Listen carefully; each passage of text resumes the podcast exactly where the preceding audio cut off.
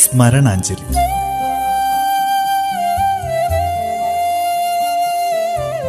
ഓർമ്മകളിൽ മാത്രം ജീവിക്കുന്ന പ്രതിഭാശാലികൾക്കുള്ള പ്രണാമം.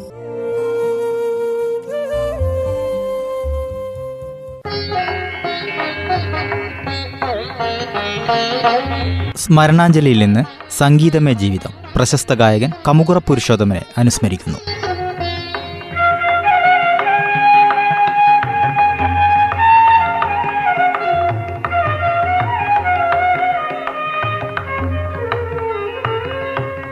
ശരറാന്തൽ വെളിച്ചത്തിൽ ശയനമുറിയിൽ ഞാൻ ശാകുന്തളം വായിച്ചിരുന്നു. ഗാനസൃഷ്ടി കൂട്ടായ പ്രവർത്തനമായതിനാൽ അതിന്റെ വിജയാപജയങ്ങൾ ഒരാളിൽ മാത്രം നിക്ഷിപ്തമാണെന്ന് പറയുക വയ്യ. എന്നാൽ അത്യപൂർവമായി മാത്രം ചില പാട്ടുകൾ ചിലരുടെ അടയാളമായി ഭവിക്കും. രചനയിലോ സംഗീതത്തിലോ ആലാപനത്തിലോ താരതമ്യേന കൂടുതലായി വരുന്ന പ്രതിഭയുടെ തിളക്കം കൊണ്ടാണ് അങ്ങനെ ഒരവസ്ഥ സംജാതമാകുന്നത്. സവിശേഷമായ ആ പാട്ട് വളരെ വേഗം അതുമായി ബന്ധപ്പെട്ട വ്യക്തിയുടെ പര്യായമാകുകയും ചെയ്യും. ആയിരത്തി തൊള്ളായിരത്തി അൻപത്തിയഞ്ചിൽ പുറത്തിറങ്ങിയ ഹരിശ്ചന്ദ്രയ്ക്ക് വേണ്ടി ആത്മവിദ്യാലയമേ പാടുമ്പോൾ പ്രത്യേകിച്ചൊന്നും തോന്നിയില്ലെന്ന് ഗായകൻ ഒരിക്കൽ പറഞ്ഞു. പക്ഷേ ഗാനലേഖനം കഴിഞ്ഞ് നിർമ്മാതാവായ പി സുബ്രഹ്മണ്യത്തിന്റെ കാറിൽ യാത്ര ചെയ്യുമ്പോൾ പ്രശംസാവാക്കുകൾ പ്രയോഗിക്കുന്നതിൽ പിശുക്കനായ അദ്ദേഹം പറഞ്ഞു, നല്ല പാട്ട്, ഇത് ഹിറ്റാകും. അപ്പോഴേക്കും ഗായകന് അല്പം ആത്മവിശ്വാസമൊക്കെ കൈവന്നിരുന്നു. പടമിറങ്ങി പാട്ട് ഹിറ്റായി. അതിനുശേഷം ഏത് ഗാനമേളകളിലും അദ്ദേഹത്തിന് ഒഴിവാക്കാനാകാത്ത ഗാനമായി അത് മാറി. ആത്മവിദ്യാലയമേ ആത്മവിദ്യാലയമേ അവഗിലാത്മവിദ്യാലയമേ.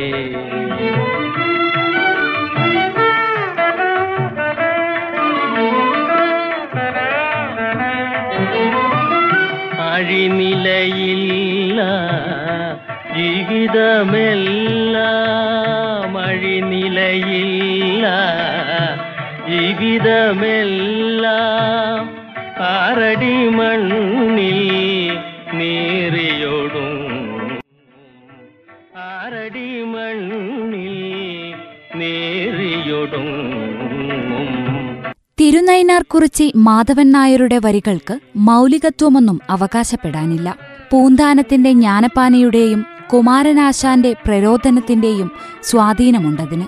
ബ്രദർ ലക്ഷ്മണൻ ഒരുക്കിയ സംഗീതത്തിനാകട്ടെ സദാശിവ ബ്രഹ്മേന്ദ്രയുടെ മാനസസഞ്ചരരെ എന്ന ശ്യാമരാഗത്തിലുള്ള കൃതിയോട് സാമ്യവും.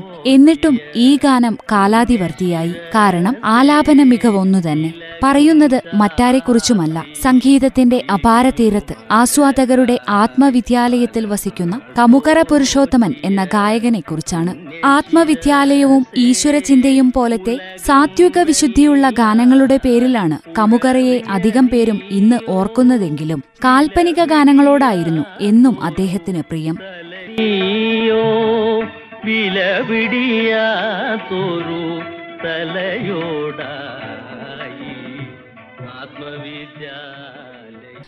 മലയാള സിനിമയിലെ പിന്നണി ഗായകരുടെ ഇടയിലെ ഉന്നത ശീർഷനായ ശ്രീ കമുകര പുരുഷോത്തമൻ ആയിരത്തി തൊള്ളായിരത്തി മുപ്പത് ഡിസംബർ നാലിന് കന്യാകുമാരി ജില്ലയിലെ തിരുവട്ടാറിലാണ് ജനിച്ചത്.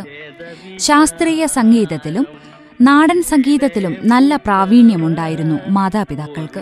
വളരെ ചെറിയ പ്രായം മുതൽ പുരുഷോത്തമൻ ശാസ്ത്രീയ സംഗീതത്തിൽ പരിശീലനം നേടി. വെറും പതിമൂന്നാം വയസ്സിൽ ആദ്യമായി തിരുവട്ടാറിലെ ആദികേശവ ക്ഷേത്രത്തിൽ അരങ്ങേറ്റം നടത്തി. പതിനഞ്ചാം വയസ്സിൽ അന്നത്തെ തിരുവിതാംകൂർ പ്രക്ഷേപണ നിലയത്തിൽ കർണാടക സംഗീതം പാടിക്കൊണ്ട് തന്റെ ഗായക ജീവിതത്തിന് തുടക്കം കുറിച്ചു. കർണാടക സംഗീതത്തിലായിരുന്നു കൂടുതൽ താൽപര്യമെങ്കിലും ആയിരത്തി തൊള്ളായിരത്തി അൻപതിൽ ആകാശവാണി രൂപീകരിക്കപ്പെട്ടപ്പോൾ അദ്ദേഹം അനേകം ലളിതഗാനങ്ങൾ നിലയത്തിനുവേണ്ടി ആലപിച്ചു. പ്രിയവത കണ്ടില്ല ആശ്രമ മൃഗം പോലും അറിഞ്ഞില്ല അനസൂയ അറിഞ്ഞില്ല പ്രിയവത കണ്ടില്ല ആശ്രമ മൃഗം പോലും അറിഞ്ഞില്ല.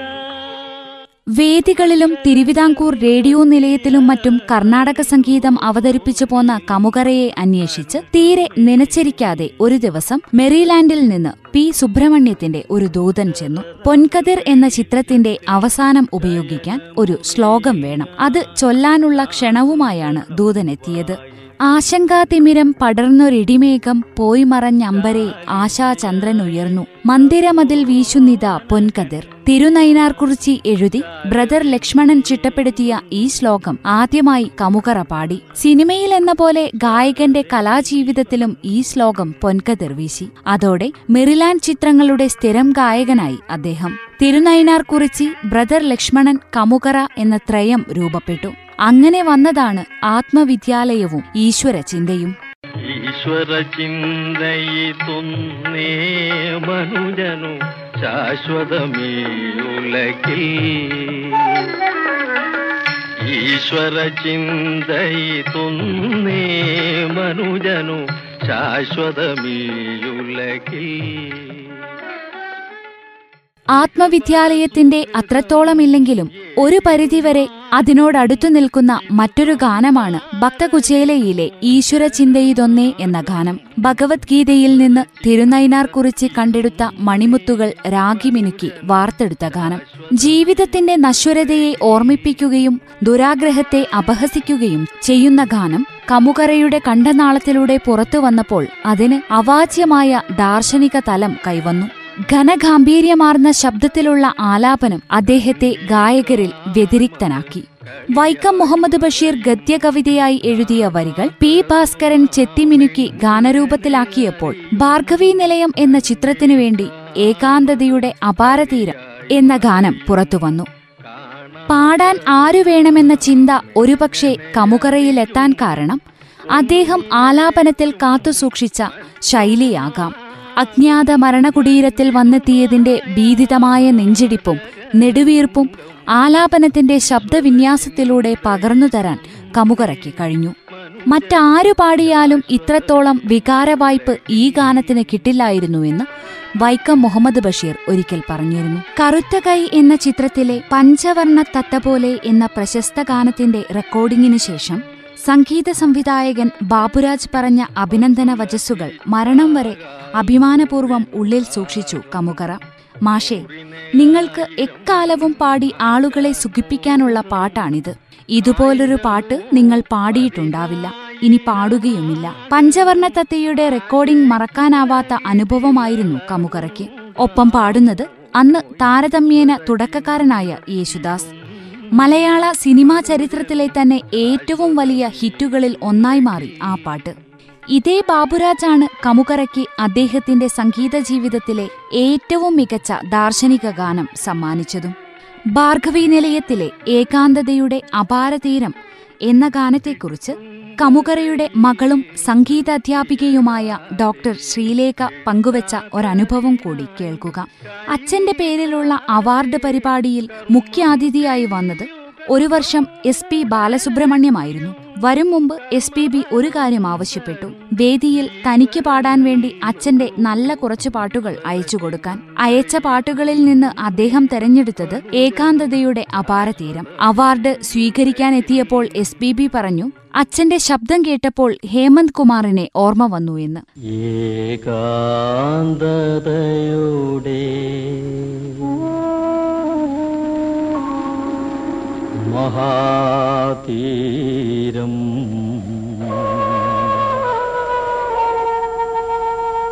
ഏകാന്തതയുടെ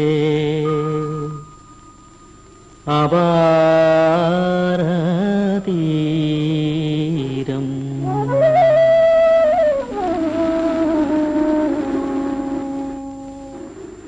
ഏകാന്തതയുടെ അപാരതീരം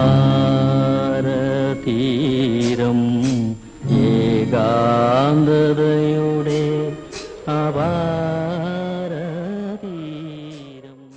സാത്വിക വിശുദ്ധിയുള്ള ഗാനങ്ങളുടെ പേരിലാണ് കമുകറയെ നമ്മൾ ഓർക്കുന്നതെങ്കിലും കമുകറയുടെ ഉള്ളിൽ എന്നുമൊരു റൊമാൻറ്റിക് ഉണ്ടായിരുന്നു. മരണം വരെ ആ കാൽപ്പനിക ഗായകനെ ഉള്ളിൽ കൊണ്ടുനടന്നു അദ്ദേഹം. കമുകറയുടെ ഉള്ളിലെ നിത്യകാമുകനെ ഗാനങ്ങളിൽ ഏറ്റവും ബുദ്ധിപൂർവം പ്രയോജനപ്പെടുത്തിയത് ബാബുരാജ് തന്നെയാണ്. മായാവിയിൽ ലീലയോടൊപ്പം പാടിയ കണ്ണാരം പൊത്തിപ്പൊത്തി കൈലേസും കയ്യിൽ കെട്ടി ആയിരുന്നു കമുകറയുടെ ഏറ്റവും പ്രിയപ്പെട്ട സ്വന്തം പ്രണയഗാനങ്ങളിൽ ഒന്ന്.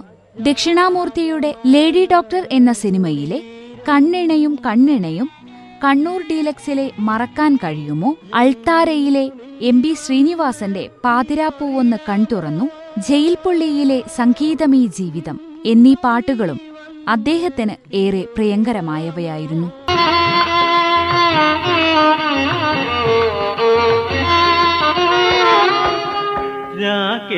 പുൽകിയ രാവിൽ നിൻ മുന്നിൽ ഞാൻ രാജാദുഷ്യന്തനായി മാറി.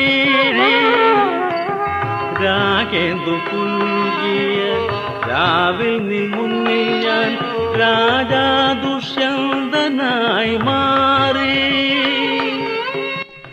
മലയാള ഗാനങ്ങളിൽ പൊൻകതിർ വീശിക്കൊണ്ട് അനേകമനേകം അനശ്വര ഗാനങ്ങൾ അദ്ദേഹം ആലപിച്ചു. പാടിയ ഒട്ടുമിക്ക ഗാനങ്ങളും അന്നത്തെയും ഇന്നത്തെയും കേരളീയർക്ക് പ്രിയങ്കരങ്ങളായി. ഏറ്റവും ഒടുവിൽ കിളിവാതിൽ എന്ന ചിത്രത്തിനു വേണ്ടി യൂസഫലി എഴുതി മോഹൻ സിത്താര സംഗീതം നൽകിയ കാശേ നീയാണ് ദൈവം എന്ന ഗാനമാണ് പാടിയത്. കയ്യിൽ കർപ്പൂര ദീപവുമായി വരും കാർത്തികയാമിനി.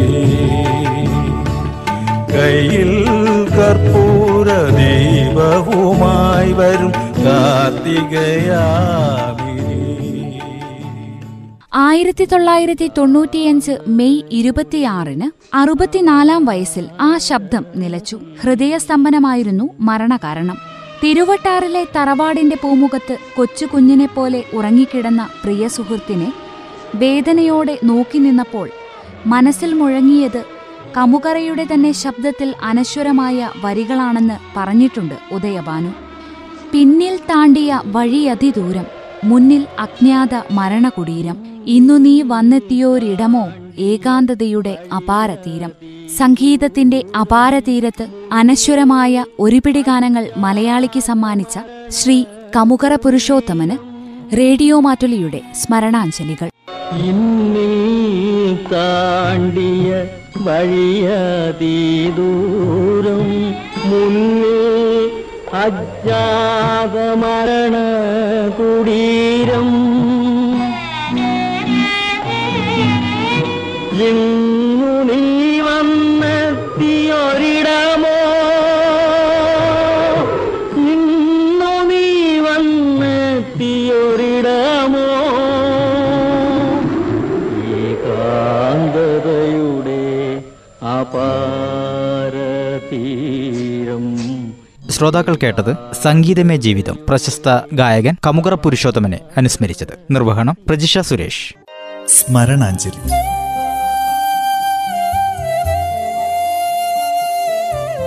ഓർമ്മകളിൽ മാത്രം ജീവിക്കുന്ന പ്രതിഭാശാലികൾക്കുള്ള പ്രണാമം.